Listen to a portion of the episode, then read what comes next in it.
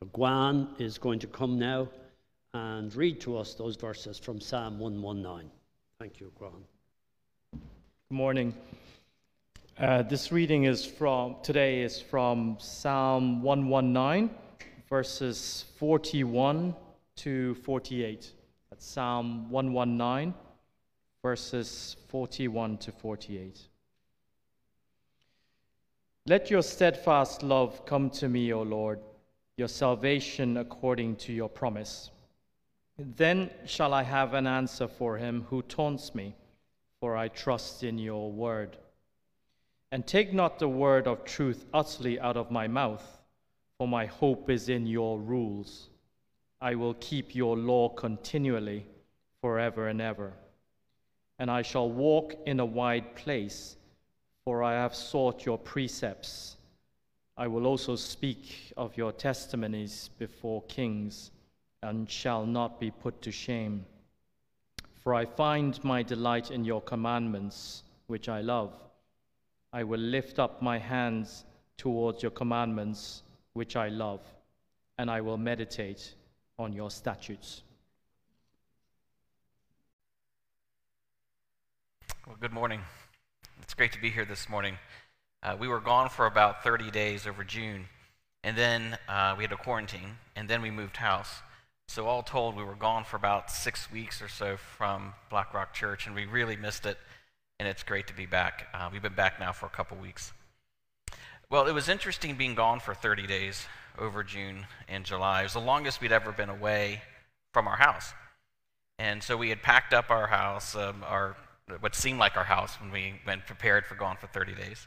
We got in our car, drove to the airport, parked in an airport parking lot, flew to the States, and then 30 days later, at 5:15 a.m., we arrived back at our car with one extra large piece of luggage. So we weren't sure whether that was going to fit in the car, but thankfully my uh, Tetris skills paid off, and I was able to get that into the car. So here we were, 6 a.m., parking lot, finally ready to go home. Turned the keys and nothing. The battery was dead as a doornail, of course. Well, after some moments of panic, we, we finally got airport maintenance to come, start the car, and we were on our way. Well, the car only had one gear, fourth gear. Apparently, not driving it for a month uh, made a difference to how this car decided to run that morning. So we said, well, we have to get home. We're so tired. We're so jet lagged. So we drove home from the airport to Black Rock in fourth gear. I don't think any lasting damage was done. We'll see. We got home. We could barely get in our front door because our rose bush had grown in front of our front door. We couldn't get in our backyard hardly because we had a very lush June, and so the grass was knee high, and our garden was uh, overgrown like a jungle. And it's hard to believe now, but it was actually quite chilly at the beginning of July, and so we wanted heat. It was cold. Well, the heat didn't work. No heat. Apparently, not running the heat for a month makes a difference. In fact, it was amazing how everything seemed just a little bit off. Not doing the little things we do in our house and in our car day by day made a big difference. In today's passage, Psalm 119, we're going to see the psalmist emphasizing the importance of continuous, daily, persevering contact with the Word. In fact, you can see this theme throughout 119. Um, are, are, we? Do we have kids uh, church today? Kids club today, Irvin? We do have kids club today. So if the kids want to go to kids club, they can be excused now in the back. There we go. All right, and the kids run away. That's great. Okay. Very good. Um, so 119. One thing that's a constant theme throughout 119 is this persevering focus with the word. And we're going to look at that today in the context of verses 41 through 48 as we continue our summer exploration of Psalm 119. And in this section, we're going to see four ways in which steadfast connection to the word orders our lives and lets us live confidently in covenant blessing in a broken world. All right, I think they're, I think they're finally out, that rush of feet. Uh, that's great. Um, well, the first way, the first way we see of steadfast connection to the word ordering our lives and bringing blessing to us is it allows us to experience and claim covenant love. The second way we're going to see is it fills us with God's wisdom and truth. The third way is it brings order and confidence to our spiritual lives. And lastly, it brings delight and joy to our salvation. First, let's look at the way that perseverance in the Word brings us order to our spiritual lives by allowing us to experience and claim covenant love. Starting in verse 41 Let your steadfast love come to me, O Lord, your salvation according to your promises. Then I shall have an answer for him who taunts me, for I trust in your word. The original word used here for steadfast love conveys a deep covenant love. And the psalmist continues this theme in 42 with the idea of covenant blessing. It is assured salvation, it is certain love. Now, it's the first time this expression of covenant love is used in Psalm 119. But this original word is used in the Bible over 300 times. Well, what does this tell us? Well, it should tell us that God delights in promising his love to us. In Psalm 89, God speaks about how this love is bound forever to us through a covenant relationship. I will establish your line forever and make your throne firm throughout all generations. I will maintain my love to him forever, and my covenant with him will never fail. Psalm 89 is speaking about the perfected covenant that we have in Christ. And this new covenant is the ultimate expression of God's faithfulness in his covenant love.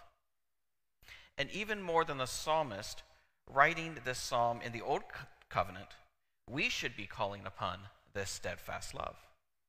In Jeremiah 31, it was prophesied when I make a new covenant with the people of Israel and with the people of Judah it will not be like the covenant I made with their ancestors. I will put my law in their minds and write it on their hearts. I will be their God, and they will be my people. As we walk in a world where Christianity is diminished and taunted at every step, we should walk in certainty that our salvation in the love of God is unconditionally available. Well, the section ends with, For I trust your word. The psalmist is assured of this covenant love and the love that's going to withstand the persecutions of the world because he trusts the Word of God. Well, why does he trust the Word of God? And then how can we trust the Word of God? Well, I think Proverbs 3 5 through 6 gives us the ultimate answer. It's a well known verse. Trust in the Lord with all your heart and do not lean in your own understanding. In all your ways acknowledge him, and he will make straight your paths. Lean not in your own understanding. This is the key. We cannot trust God's word while relying on ourselves. We must instead rely on God's word and substitute his understanding for ours. And if we're to adopt this understanding and reject our own, that will only come through continuous contact with the Word of God. So, how can we learn to trust the Word of God? Well, I think the short answer is time time spent in the Word and meditating on it. And this is emphasized in the next section, where we'll look at when the psalmist talks specifically about unrelenting contact with the Word. That is the connection here, and it's a formula of sorts. Reading the Word, seeing the covenant loved promise in the Word, experiencing that covenant love, and then trusting the Word. And repeat. That's the way in which we connect to the great covenant love of God. Secondly, in the second way, constant connection to the Word orders our lives by, filling us with God's wisdom and truth. Starting in verse 43. And take not the word of truth utterly out of my mouth, for my hope is in your rules. I will keep your law continually forever and ever, and I shall walk in a wide place, for I have sought your precepts we see here a desire for wisdom and firmness that comes from God's word, so that we walk in the liberty of being found in being in the liberty found in being in the word. The original Hebrew here used for this phrase taking truth utterly out of my mouth uh, is actually used throughout the Old Testament, and it refers to wanting to stay on the right way or desiring the firmness of God's truth. This right way is echoed again in the last part of the section, where after resting in the commandments of God, the writer is able to walk in a wide path or liberty. And this idea of a wide path is also used throughout Scripture. In the original text, it means a sense of openness, freedom, or no obstacles. So I think the psalmist is saying here, in essence, I want to be filled with the truth of the word and the wisdom and faithfulness that it brings so that I enjoy freedom of living in the right way.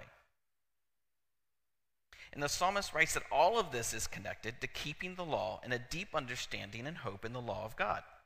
Well, this is an incredibly impactful couple of verses. But it's important as we, as Christians, translate this into the new covenant. As Christians, we are not called to place our hope in the Old Testament rules, and we are not even called per se to keep the Mosaic law. What then does keeping the law mean for Christians? In the new covenant, there's a fundamental change in the way we are to relate to God.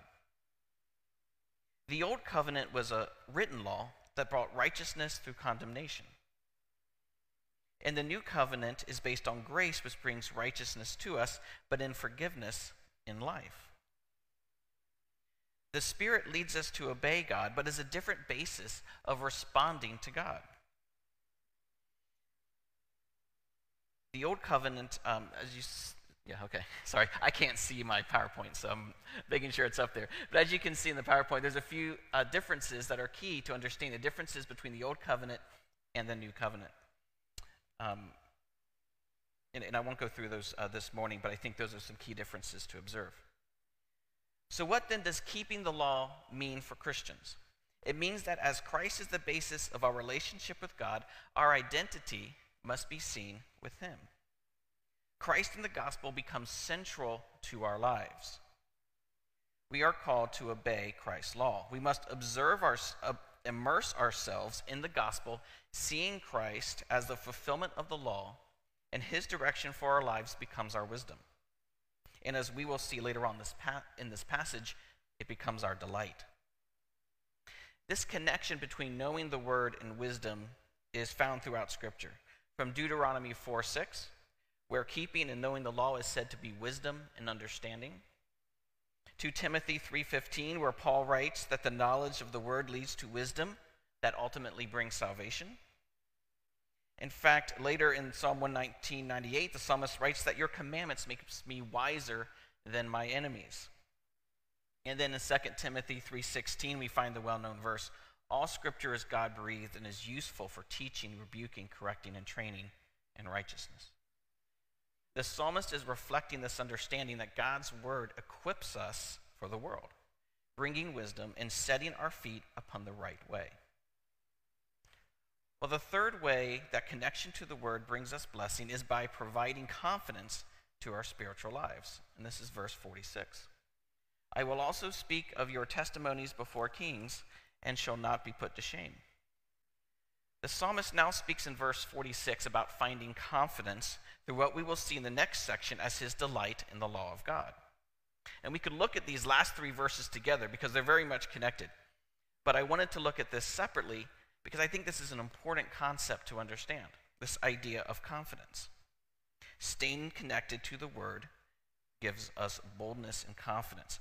One of my favorite verses is John 1 9, Joshua 1 9, where God tells Joshua, be strong and courageous. Do not be afraid. Do not be discouraged. Why? Because the Lord your God will be with you wherever you go. Well, we stay connected to the Lord, having Him with us by having His word upon our hearts. And this gives us confidence to speak and live boldly.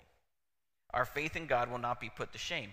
Another one of my favorite verses is Isaiah 40 31. But those who hope in the Lord will renew their strength. They will soar on wings like eagles. They will run and not grow weary. They will walk and not be faint.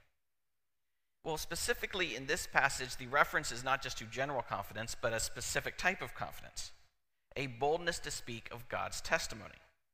For us as Christians, boldness to, to preach the gospel of Christ.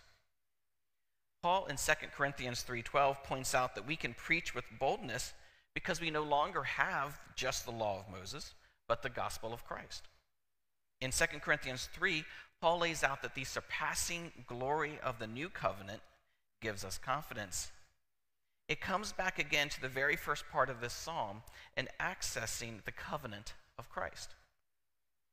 To have this confidence, as we'll see in the next section, we must access this through connection to the Word.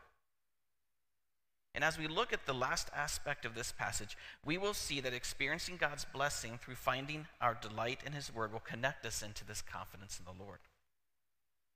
So, finally, that brings us to the fourth way that perseverance in the Word orders our spiritual lives. And this is by connecting us into the covenant blessing of joy in our lives. and this is verse 47 and 48. For I find my delight in your commandments, which I love. I will lift up my hands to your commandments, which I love, and I will meditate on your statutes. We are defined by what we love. In John 3:19 we see how it's described for those that are apart from Christ. The light came into the world and men loved darkness rather than light. Christianity is not just a bunch of rules or exerting more and more willpower, but a changed heart a new sense of taste, if you will. Later on in Psalm 119, in verse 103, we see this emphasized. Oh, how I love thy law! It is my meditation all the day. How sweet are thy words to my taste, sweeter than honey to my mouth. As we enter into the new covenant as Christians, we see covenant blessings. We are given the ability to delight in Christ, and this delight becomes our joy as Christians. In Psalm 116:11, we see a direct connection between this knowledge of the word, again, this right way, and joy. You make known to me the path of life. In your presence is fullness of joy. At your right hand are pleasures forevermore. As we've discussed previously, this reference to commandments, statutes, and the right way as Christians is replaced with the centrality of Christ. Therefore, we can say that delight in the gospel of Christ is central to our lives, and that cry should reflect what this passage is saying. But does this finding delight in Christ come naturally? Is it a switch that happens instantaneously once we accept Christ into our hearts? Well, not really. We are given a new heart, but as Christ says, the spirit is willing, but the flesh is weak. The psalmist here reminds us that experiencing covenant blessing learning to delight in the law of God, or for us Christians, delighting in Christ, takes continuous contact with the Word. And more than that, actually meditating, taking time to pray about what we read. The famous preacher Jonathan Edwards talked about how meditating on Christ and his qualities enables us to delight in him. This is the first step. He said this about the person of Christ the person of Christ brings together infinite justice and infinite grace, infinite glory and lowest humility, infinite majesty and transcendent meekness, deepest reverence towards God and equality with God, infinite worthiness of good and greatest patience under evil, exceeding spirit of obedience with supreme dominion over heaven and earth, self sufficiency and entire reliance upon God. We can only find who Christ is by diving into the Word, which, as we read in John, is a direct reflection of Christ. The Word is Christ. Spending time in the Word is time spent with Christ. As we learn to partake continuously in the Word and therefore of Christ, we learn to savor Christ and His goodness. We develop new taste. The end result is found in Psalm 37 4. Delight yourselves in the Lord, and he will give you the desires of your heart. When we're in the Word, when we dwell on the surpassing goodness of God, delighting in his ways, we are ultimately fulfilled because our heart is aligned to his will. We, alt- we experience then the full measure of God's covenant blessing in our lives.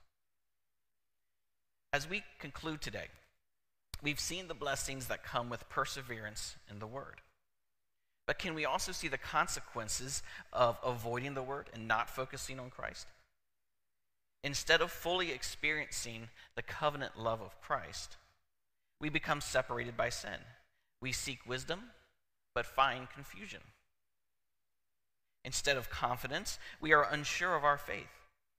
We walk on overgrown, confused paths instead of clear, wide, sure paths laid out for us by God. In short, we may find ourselves looking at neglected and spiritual, overgrown spiritual lives. Much like when we returned home to an overgrown and neglected house, we can find our spiritual state the same after neglecting the centrality of Christ in our lives. This passage reminds us of the blessings that come with continuous focus on God's word and our covenant love in Christ. So, what can we do to make sure that we experience this continual, persevering focus in the word? Well, I know for me, consistent uh, study in the Word is just difficult. It's always been. I find pr- time for prayer every day, but for some reason, setting aside the same time for the Word has always come a bit harder. So I'm setting myself now in this summer minimum goals every day, and I'm starting small. Just like how sometimes you neglect your body, you have to start small to get back into the uh, routine of exercise. Maybe just start off by one verse a day, getting in the habit of taking time for one verse a day then five verses, then perhaps get into a study that takes you into the Word every day. Do that until you're where you want to be.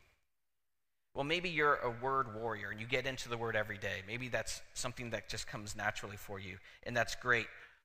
But perhaps you need more to take time to savor what you're reading, more time in meditation and prayer. Again, start small. The goal is consistency. Well, finally, let us be a church that recognizes the importance of living out a Christian life day after day in constant connection to Christ. We should stay connected to each other, encouraging each other, providing spiritual support. Even more, we should be a church that delights in the centrality of Christ in our lives. Let us partake of the covenant blessings promised to us and experience the joy of being in Christ together. Amen. Let us pray. Uh, dear Heavenly Father, thank you so much for your covenant blessings that you have promised to us. Thank you so much that your word is available to us to read. Please keep us connected into your word. Help us to have that unrelenting perseverance as, as we study who you are and get to know Christ and, and, and his centrality in our lives better. Be with us uh, this week as we go forth into the world um, and help us to stay connected to you.